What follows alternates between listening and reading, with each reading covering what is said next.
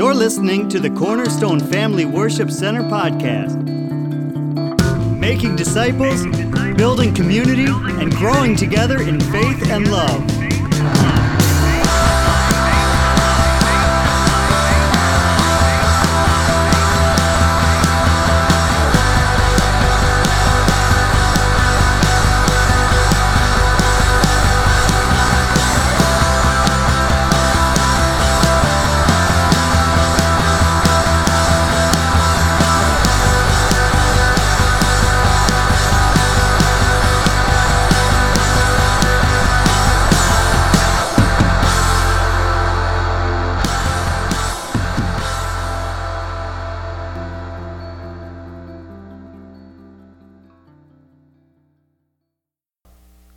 Is Sanctity of Human Life Sunday, as you know, and uh, I just thought I'd title this message Sanctity of Human Life.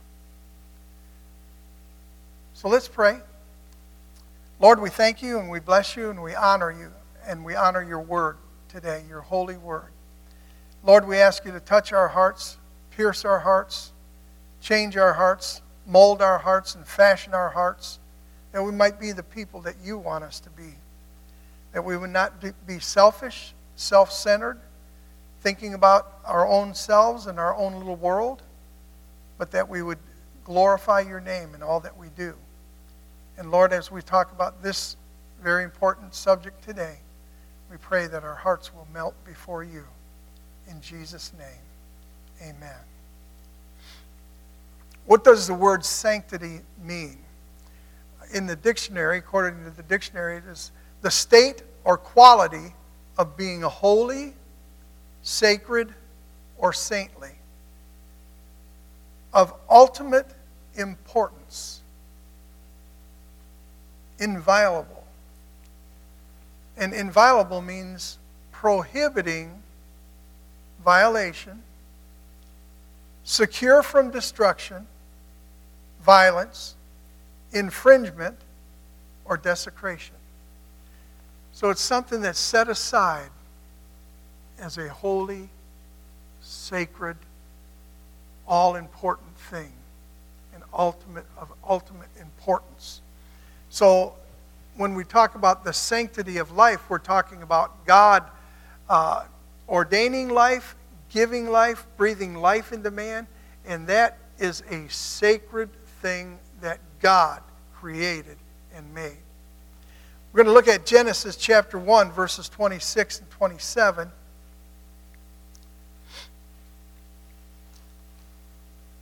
And it says there, and God said, Let us make man in our own in our image, excuse me, after our likeness, and let them have dominion over the fish of the sea, over the fowl of the air, and over the cattle and over all the earth, and all over every creeping thing that creepeth upon the earth. So God created man in his own image. In the image of God created he him. Male and female created he them. And they were to be fruitful and multiply. They were to procreate. They were to uh, populate the earth after their kind. So they were to uh, reproduce. So all human life, and I know that I'm preaching to the choir a little bit when I say this this morning, but all human life comes from God. And there are a lot of people in the world who are trying to move away from that to say that all human life came from just matter, uh, that, you know, non living uh, things became living cells, and we evolved to where we're at. Uh, but all human life comes from the Lord. And that is why all human beings are inviolable, prohibiting violation. You can't violate something that God has set aside and called holy or good. Prohibiting violation, secure from destruction. They should not be able to be destroyed.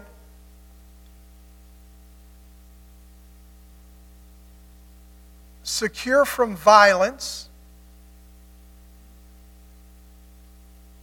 secure from infringement. We have certain unalienable rights given to us by God So those rights cannot be infringed upon. Or desecration. Secure from desecration.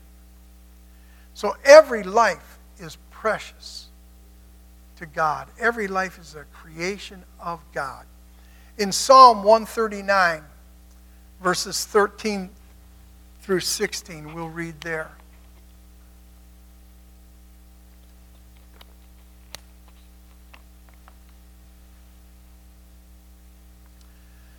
For thou hast possessed, for thou hast possessed my reins. Thou hast covered me in my mother's womb. The NIV says it in a little clearer way for us, uh, which I don't have it on the screen, but those of you who are reading NIV uh, can read that along. But that says in the NIV, For you created my inmost being. You knit me together in my mother's womb. My, my inmost being, it wasn't, uh, not only did He create our physical bodies, or create us to have a physical body, but He created us as a spirit being. That spirit being comes into existence at the very moment of conception. We become His uh, creation, and we have a spirit, body, and a soul. And so, uh, he created uh, you, and He created me. People say, well, no, no, no, God didn't create us. My mother and my father got together, and blah, blah, blah, and that's how I came here. That still is a creation of God. When, you, when we were conceived, that was a creation of God. God brought that together. That doesn't happen without God. I'll say that again. That coming of the, of the sperm and the egg together and, and becoming a living being right at that point in time, only God can do that. That's, that's God's. That's why from that very moment, God says the sanctity of that thing or the holiness of that thing, the, the goodness and the virtue of that thing is to be honored and cherished always. And He created each of us with a plan and a purpose for every one of us. We could go right down and say everybody's name, doom, doom, doom, doom, doom, doom, doom, doom, and say that God has a purpose for you. And God had a purpose for you right at that point in time that I spoke about just a second ago. Right then and there, He had a purpose and a plan for you.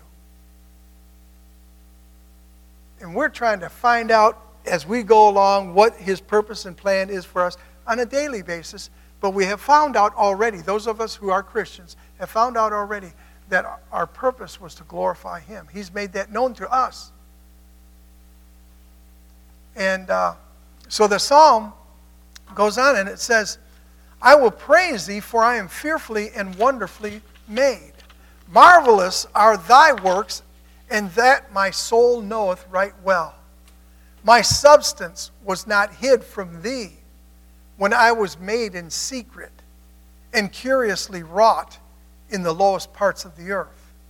Thine eyes did see my substance, yet being unperfect, and in thy book all, thy, all my members were written, which in continuance were fashioned, when as yet there was none of them.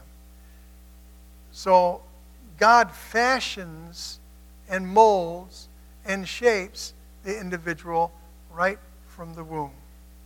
And this is what the psalmist is declaring. And this is under the inspiration of the Holy Spirit. That's what we have in front of us. The Bible, the Holy Word of God, inspired, God breathed upon man. And so David is declaring something here that is true of every one of us that we have a purpose and it just, you know, we're talking about abortion today, and, and as we go on, you know, I want you to think about that.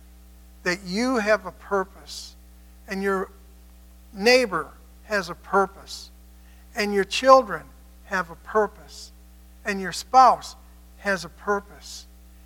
And 60 million babies were not able to be born to fulfill their purpose for which God created them. that should just cause our heads to just spin. In Jeremiah chapter 1, verses 4 and 5, God's calling Jeremiah to be a prophet. And Jeremiah doesn't just go without a little bit of kicking and fussing because he says he's not, he's not adequate for the job, right? But then the Lord speaks to him. It says uh, in verse 4 Then the word of the Lord came unto me, saying, Before I formed thee in the belly, I knew thee. And before thou camest forth out of the womb, I sanctified thee, and I ordained thee a prophet unto the nations. So it is God who forms us in the womb. He told Jeremiah that specifically. I formed you in the womb. I'm the one who brought you out of that womb. And I'm the one who sanctified your life and sanctified you for the purposes for which I have ordained you for. Now, all of us may not be ordained as a, uh, as a prophet. That may not be God's calling for us from, from birth. But trust me, He has a purpose for you. And you have purpose in this world. Sometimes you may not feel like that, but you need to remind yourself. I need to remind myself. God has a purpose for me. Amen. That's why He didn't let me die personally in 2010, but He helped me to get through all that mess. And uh, I'm still here. And I'm still planning on being here for a while. As a matter of fact, I'm feeling better every day feel like that guy in that movie. What was that movie? Uh, the, the, guy was born old and he, he became young, I guess, as time went on. Uh, hopefully, claim that, will you, Mary, for me? I said, claim that, that I'm getting younger as time's going on. Amen. Amen. I'm claiming that. Hallelujah. Uh, so it is God who forms us in the womb, and it is for God's purposes and God's good pleasure that you and I were made. It's not just all about us. And that's what we have to relearn from the time that we're children. Uh, you know, we grow up in a world that just everything's about us. I mean, just as soon as we're waddling, uh, you know, just toddling or whatever around, we want this, we want that. We grab this, we grab that. We take things out of other kids' hands because it's mine, mine. And that's one of those early words that kids learn mine. You know, and we, we grow up with that kind of thing in this society that does the same thing. Mine, mine. I want mine. I don't care about you. I want mine. And we're not created to be that way. We're created to glorify God and to fulfill His uh, desires for us. So Revelation 4:11 says that specifically, where John the apostle writes, and he says, Thou art worthy, O Lord, to receive glory and honor and power, for thou hast created all things, and for thy pleasure they are and were created. For, for thy pleasure they are, they exist for your pleasure. That's why you created them. So you need to think about that for yourself, and then you need to think about it for other people. God created them and they have a certain disposition, they have a certain uh, characteristics uh, about them that makes them unique from anybody else in, in the world. Just like a snowflake, right? They say that there are no two that are the same or whatever. Uh, you're, you're pretty much like that. Very unique. This is why Christians everywhere should take a firm stand on protecting children from being put to death before they can fulfill God's purpose and design for them. It's, that should be something that is, is on the forefront of our mind. I, Mary and I were praying on the way here, praying in the Holy Ghost, and just praying for churches. We're going down 275, and, and as we were praying, I said, I said, Lord, we go through this life day after day after day, not even thinking about these 60 million babies. And I'm talking about us pro life people who we do, we're mindful of it, but we're not that mindful of it. We, go about our business from day to day while thousands are being killed, and second by second by second by second, by moment by moment, they're being slain. They're being killed. And so I don't know about you. I, I, I consider myself very pro life. But I'm not thinking like that all the time that, oh my, because that would bring a burden on me. Maybe I need a burden. Maybe the, maybe the church needs to be burdened about. Because it was the church's fault that abortion ever became legal in this world, in our country. It was the church's fault. The church was sleeping at the, at the job. And uh, although there were, there were many Christians who were fighting the fight right off the get go and trying to warn the rest of Christianity and the rest of the church hey, if we don't get busy about this right now, we're going to have to deal with this in another way uh, down the pike. And here we are.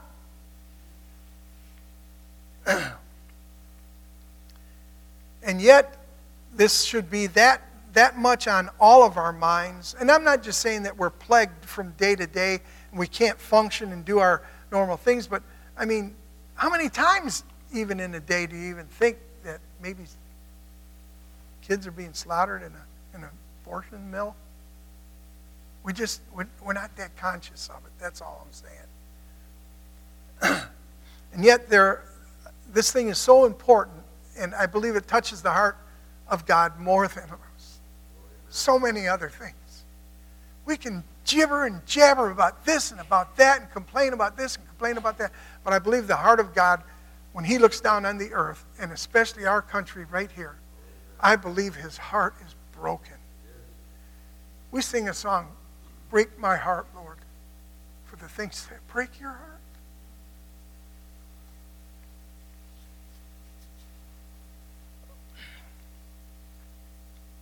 And for the most part, the church is silent silent on this issue. The stats and the data are all there to prove that most ministers never preach a sermon about abortion. As a matter of fact, many of them will not even mention the word from their pulpit. They're afraid of offending somebody, afraid of somebody leaving the church over what they've said. They say they don't want to bring politics into the church. Since when is the sanctity of a human being? Since when is the sanctity of human life ever a political issue? It's not a political issue at all. And that stinking thinking has been put into the minds of people, and that's the way it's gone.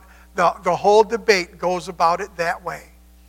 The, le- the left wants this, and the right wants that. And it all becomes a political thing. And in the middle of all of that, God is, God's heart is breaking, and He's saying, No, this is my issue.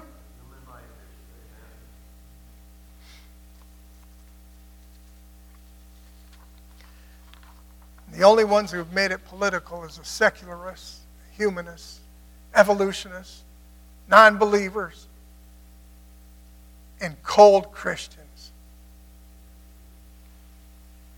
Looking back in history, ministers should be able to know better than the fact that it's not political.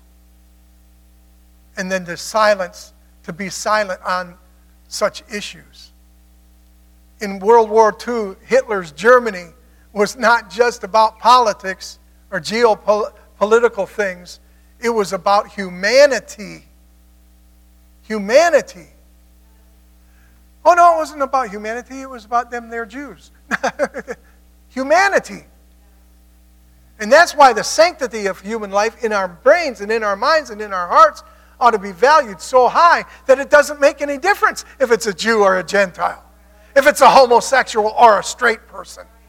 It doesn't matter. They're people, they're human beings that God created and that God loves. The Civil War between the North and the South over slavery, just in our country right here, was not just about politics. People want to make it about politics. It was not about politics, it was about humanity.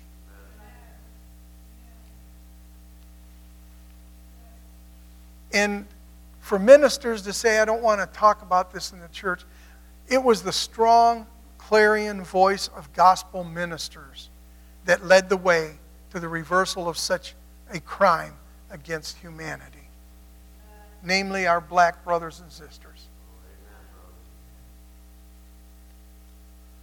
That wasn't politics, folks, that was being preached from those pulpits. And nobody in their day even attempted to accuse a pastor of bringing politics into the church. They knew that their hearts needed to be stirred up. They knew that somebody needed to lead the way. That somebody had to stand up and say, This is wrong.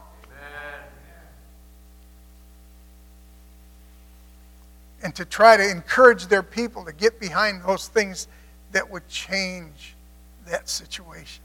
So I want to do that for our church. As long as I'm preaching, and who knows how long that may be. but I'm going to preach until this guy breathes his last breath, and I'm not moving away from God's word. This is what God said. You know, we have a, a pastor out in California. I don't even know if you heard this one or not, but he put out on his church sign his, uh, his sermon, I guess, for the week or whatever he was going to be preaching on, or maybe just uh, had a sign out there, and it said uh, something to the effect, don't quote me on this verbally exactly, but it was something to the effect that Bruce Jenner is still a man. Homosexuality is still sin. Uh, society can change, or culture can change, but the Bible does not change. That was the truth. And for that truth, people came against him, organized uh, picketers and everything else came against him, and even his own church. And I just pray to God that you get this in your heart.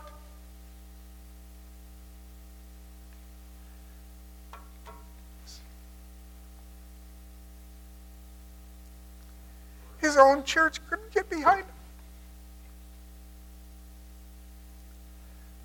one couple in his whole church got behind him.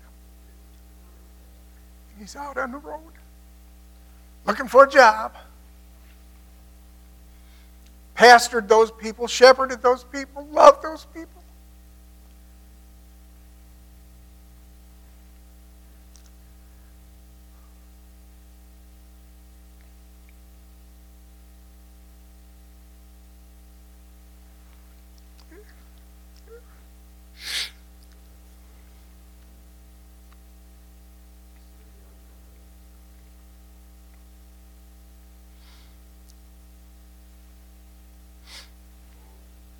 What he put out there may have been offensive.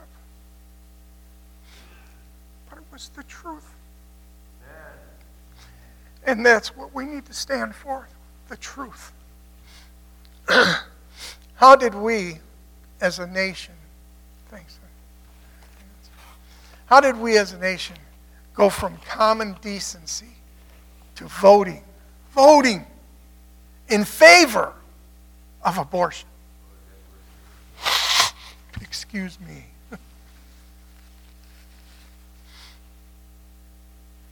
it didn't happen overnight, church, I can tell you that. It happened little by little, ever so subtly.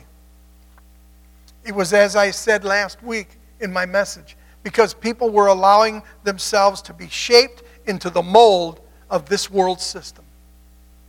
When we allow ourselves to be shaped by this world system, you, you need to know one thing you're not just being shaped by a government. You're not just being shaped by a political party. You're not just being sh- shaped by this organization or that organization. You are being shaped by the devil himself. And he will use policies and he will use procedures and he will use governments and he'll use whatever he can in this world to get the job done. Think of the subtleties that we have uh, succumbed to in education. I'm going to read to you a little something, a little clip from uh, Bill Federer's uh, American Minute. I think it was this week. Maybe it was the week before, but I jotted it down. And uh, he quotes here the founders of Yale College. We're talk, talking about education now. How did we get where we're at right now? How do we get to the place where we can go in and we can pull a lever and say, yeah, I want to vote for a person who upholds the killing of children? How do we get there? I'm telling you right now how we get there. Education is one of them. It's the big factor. And so he, he's reading some, he's quoting something here from the founders of Yale College. I think it's back in the 1600s and something. Every student shall consider the main end of his study to know God and to know God in Jesus Christ, and answerably to lead a godly, sober life. That was the acceptance, uh, that was the application for entering into Yale back then. You can't hardly speak of Christ on the campus today without people coming against you. Harvard's Rules and Precepts, quote unquote. This is from their book of Rules and Precepts. They adopted this in 1646, and it included the following essentials Everyone shall consider the main end of his life and studies to know God and Jesus Christ, which is eternal life. Seeing the Lord giveth wisdom, everyone shall seriously, by prayer in secret, seek wisdom of him. Wow. Amazing. Go and preach Christ in Harvard's campus today and see what you'll get. You will get, you will get run out of the place. And it goes on and says, Everyone shall so exercise himself in reading the scriptures twice a day that they be ready to give an account of their proficiency therein, both in theoretical observations of languages and logic, and in practical and spiritual truths. And that's just a couple of them. And I could, I could read uh, the, the constitutions or the uh, acceptance agreements of many of the colleges, Dartmouth, all of these car, uh, universities were started by Christian people with the intent of living a godly life, seeking the wisdom of God, not just the wisdom. You know, people talk about seeking wisdom as if science is uh, the one that we're supposed to bow down to. We seek the wisdom of God, and that's what they were commanding them to do. Uh, upon entrance into this university, you must agree that this is what you're going to do. And all of those other major universities had similar wording in their applications for attending those schools. So, the problem with education today is that these places of so called higher learning have lost their fire and their zeal and their passion for holiness and uprightness. You're free to do your thing, do whatever you want. Whatever feels good to you, that's the right thing to do. And we can do we we can come up and say, okay, the right thing for me is Christianity. Yes, put a thing right over your mouth. Well, hey, wait a minute. I thought you said we're free to be what we want and free to do what we want. I want to follow after God in His holiness and His righteousness and His Word. Well, you can't do that. You would have a hard time promoting anything that bears the name of Christ today in any of those universities. then Darwin comes along and he promotes an idea. An idea he had. Actually, at the end of his life, he says, I was, I was surprised myself. I, I put this thing out. He says he was surprised to see how many people just jumped on it, in, with, jumped into it with all fours. He promotes his idea with not one shred of scientific proof behind his theory of evolution. And ever since then, the secularists have been trying to make a monkey out of us.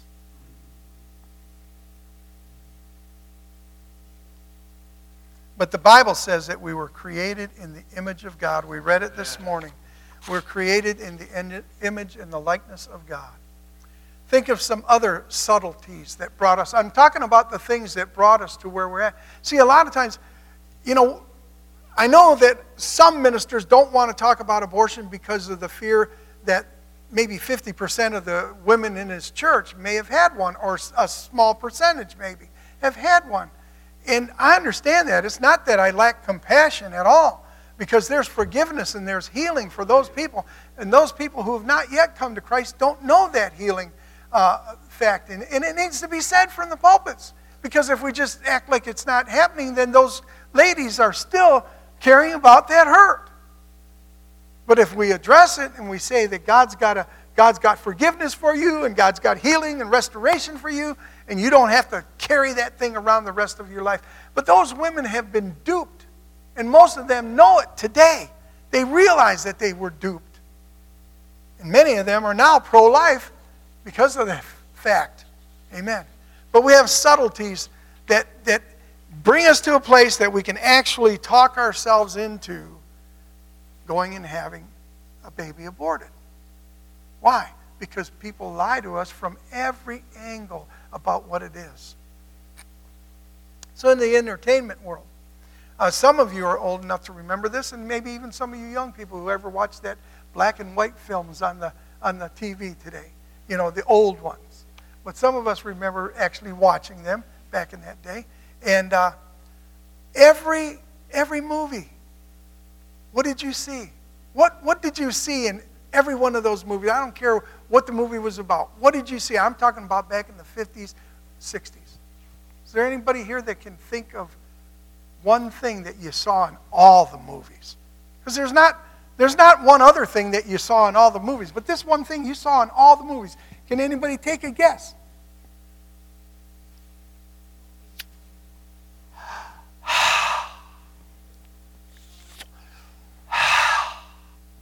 Just sucking that smoke right down their pipes, man. Just like, and I mean, eh, even some of them I've watched lately. You know, uh, we've seen a couple of them clicking through, and and just like with the biggest inhale.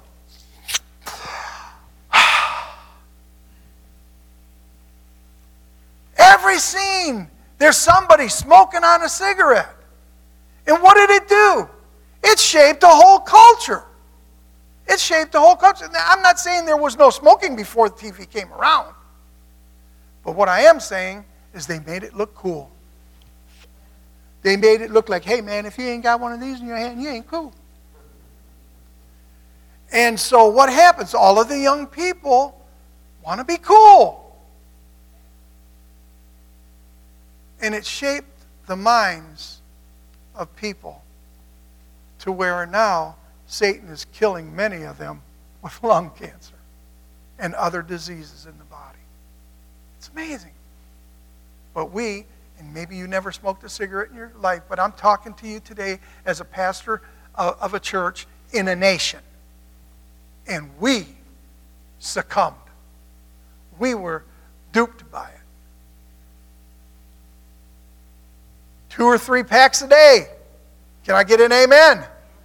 Come on, guys. Thank God he's cleansing your lungs up right now because uh, you're not doing that anymore. I trust, I hope.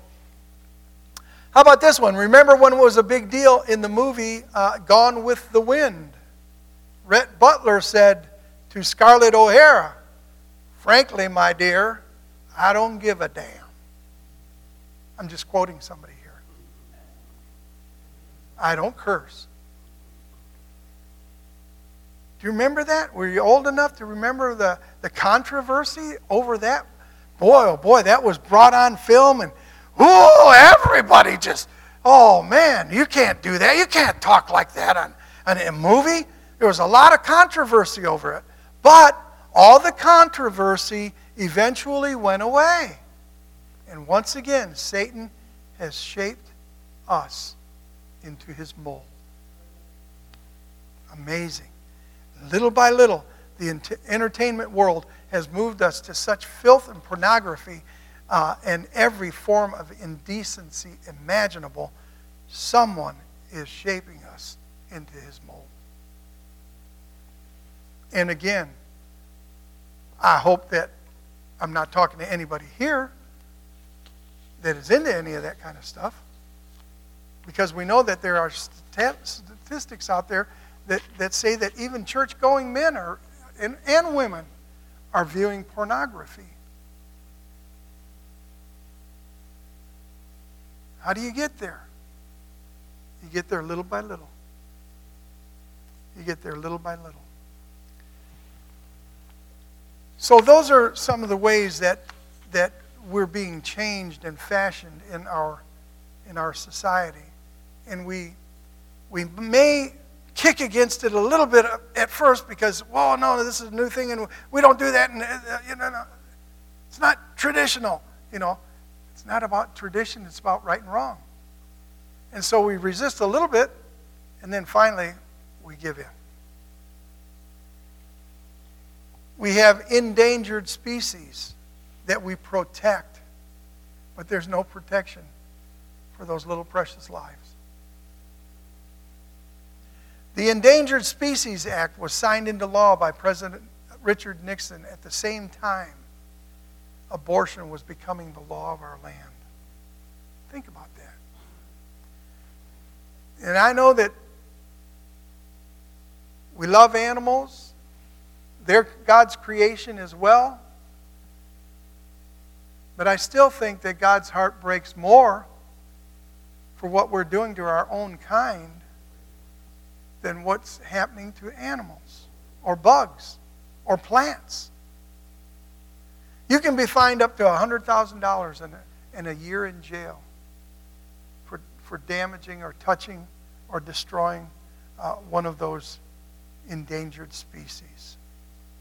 But no jail time for babies. No jail time attached to babies at all unless it's a rescue. And those who are doing the rescuing, they get thrown in jail.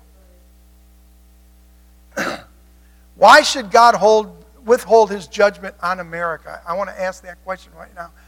Why should he withhold his judgment on this nation right now?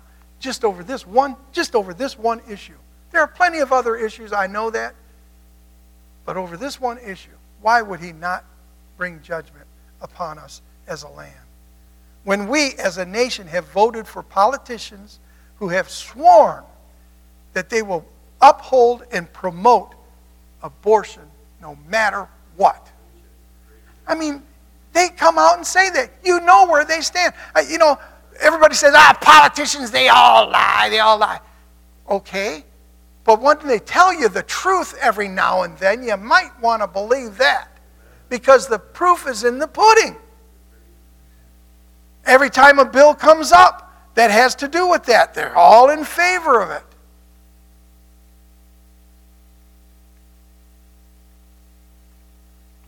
I didn't I haven't been watching a lot of news lately, maybe 2 hours total in the past couple of weeks. But I do remember seeing lately that there was a, a Democrat who's, I think, running for an office or doing something on a committee or whatever, and he, and he said that he was pro life. And they, boy, they gave him a harassing, man.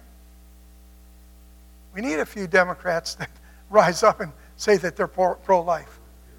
Yeah, we need a few people that would say, you know what, this is wrong. This is dead wrong. I'm not going to vote for that. And if you can vote for people who would be of that kind of a mindset, but we don't see that today. so, how do we get there? How did we get to this place of doing this? Over 60 million babies being slaughtered in our country, thrown in the dumpsters like a piece of trash. We've been lied to in the past, and women have been exploited by those lies. They were told that what was inside of them was only a blob of tissue. You ever heard that? Just a blob of tissue. That, you know. And, and even, I, I've heard testimonies, women have poured their heart out to me, and in counseling with me and Mary uh, over the years, uh, who have even said at the point of being at the abortion clinic, they said, they got a queasiness. And they, they said, I don't think, I don't think, oh, come on, dear, come on. And they were just talked right in, right on into the, uh, to the, uh, what do you call the thing where they lay them down? Gurney or whatever. Uh, oh, no, no, no, come on, come on. Oh, it's, not, don't worry about it. It's just a blob of tissue. We're just like removing a tumor out of your body.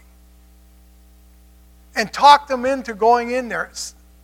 One in particular kicking and screaming and said, No, I don't want this. They sedated her and did it anyway.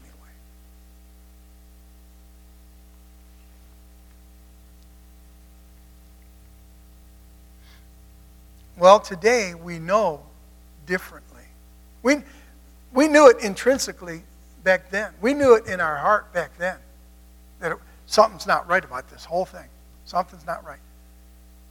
But we know it today by scientific fact. And that's what those folks like to lean on so many times. They say there's scientific proof the, the earth is burning up. Tomorrow, you know, we got to get this fixed next week. So throw us a bunch of money so we can fix the world. There's a heartbeat within 18 days of gestation. 18 days of that sperm and that egg coming together. And God says, I have ordained you. In 18 days, they can detect that now. Because of the technology of ultrasound today, we are also able to prove that that child feels pain. That child feels every bit of pain while the abortionist chops his little body up. You ever seen the movie Silent Scream? If you haven't, look it up on YouTube. I'm, I'm sure it's out there. Silent Scream. It's an actual abortion. And it's showing the, the uh, instruments going into the mother's belly, gouging out that baby and pulling it apart. Some of you might not want to watch it just because you just couldn't stand to see something like that. But it shows it. And every time that that thing goes in to grab that baby, that baby goes like that. Every time. So there's no, you know, we, they can't claim it's just a blob of tissue, this and that. There's a heartbeat there. And where there's a heartbeat, there's a child. Amen. Amen. how can you say, how can you and I sit by and act like this really isn't going on when we know that over 70, uh, over 60 million babies have already been slaughtered? It's fast approaching 61 million, 61 million children.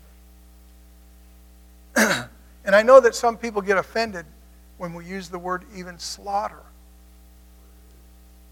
I've even heard some Christians say, well, you shouldn't say slaughter. Hello? What would you call it?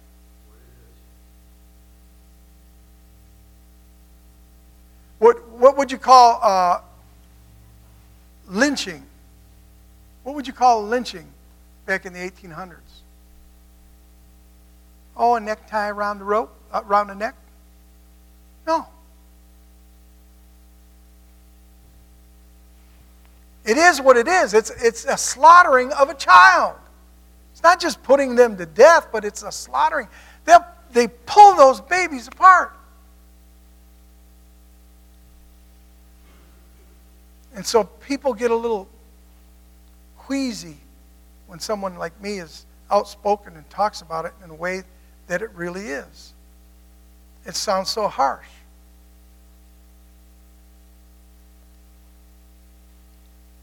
We should say that the fetus was surgically removed or extracted. It helps us to swallow the pill a little better, doesn't it? Truth cuts like a knife. Thank God that it does, because it cut my heart. Truth cut my heart and changed my way of thinking. Truth cut into my heart and into my life and saved me from damnation and destruction. Truth of God, the truth of God's word, more often than not, will bring conviction. The rest of it that's not bringing convic- conviction is for those of us who have experienced the goodness and the love of God, and it's bringing the comfort and the joy and the love of God unto our hearts. But first, before we can ever get there, it'll bring conviction. And it'll be just like an arrow piercing our heart. let me ask you this question Isn't it incumbent upon us as Christians to seek for a way to put a stop to this terrible practice in our nation? Think about it. Just think about it. Shouldn't that be heavy on our hearts? Shouldn't that be something that we say, man, I'm going to fight this thing wherever I can? You know, you got, you got the rescue movement that came and sat at the door and tried to close some of those clinic, clinics up for the day so that nobody would be killed, at least on that day. And it made a, a loud statement, and it brought, brought the whole thing to the forefront of people's minds once again because they started talking about something that they hadn't talked about in years. And you might not be one of the people who go and sit at a door like that. That, might not be what, what you feel God's called you to do, but we can't just sit by and say that God's called us to do nothing about this. Do nothing about it. Just let it go, it'll take care of itself. One very huge way that we can put a stop to it is at the polls, like I said. That's how it got legalized in the first place. That's how it's going to get illegal, illegal again. It's the only way. The only way. So, as Christian people, we, uh, we should be pricked in our hearts, and we should, uh, we should say, Lord, I want, I want to do my part in stopping this thing. And so, do it at the polls, folks. I encourage you to do it at the polls. And we do this by never, ever voting for anyone, black or white, male or female, Republican or Democrat, who is hell bent on the destruction of these little children and keeping abortion alive and well in our laws. Should never do that as a Christian. Well, Pastor Mike, there's so many other issues you're, now you're preaching to the choir. When you say that to me, I understand that there's a zillion other issues. But if we don't get this thing right, chances are we're not going to get any of that other stuff right. Because the people who have, made, who have moved away from uh, the fact that a human being is made in the image of God and has intrinsic value to them as a, as a human being, people who have moved away from that thought have now gotten into all kinds of weird concoctions. And common sense has been completely just thrown out the window.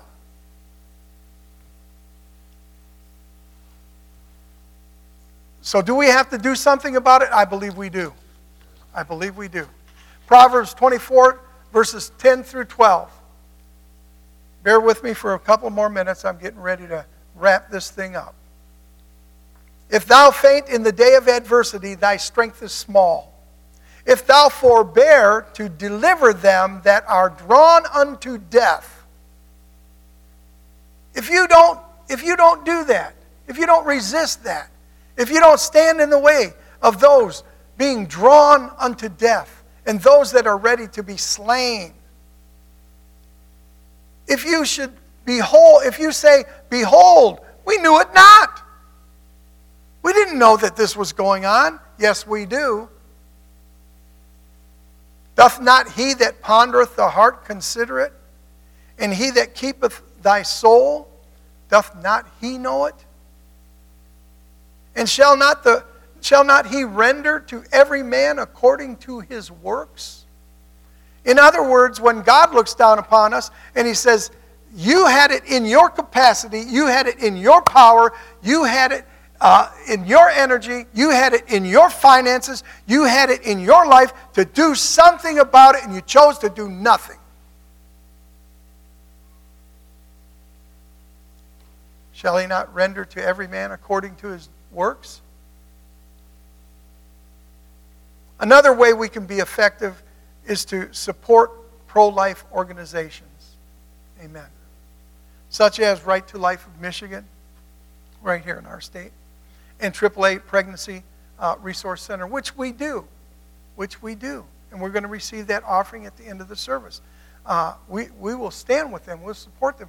I, I, think sometimes when I think about giving, I, I ought to give in, in the way that uh, I realize that I'm lacking in this issue. They're on the front lines. They're doing the thing. They're doing the legwork. Those, they're, the people are, that are running the AAA Crisis Center, most of them, I think, maybe one or two of them might get a, a pay or a stipend for, for uh, working there, but I think most of them are all volunteers. They work an eight to ten hour job just like the rest of us, and they uh, go in there and they put in time and they spend time talking to people and counseling girls who happened to get their number and showed up for some counseling. And then uh, after the child is born, they give them help as well. So we say in our hearts, man, that's a good thing. We're glad that somebody's out there. I'm not out there doing that one, but somebody's out there doing that, and I'd like to give to that with a little bit of uh, uh a little bit of conviction that I'm not doing all that I ought to be doing for that, and that the least that I can do is to bless them with some finances.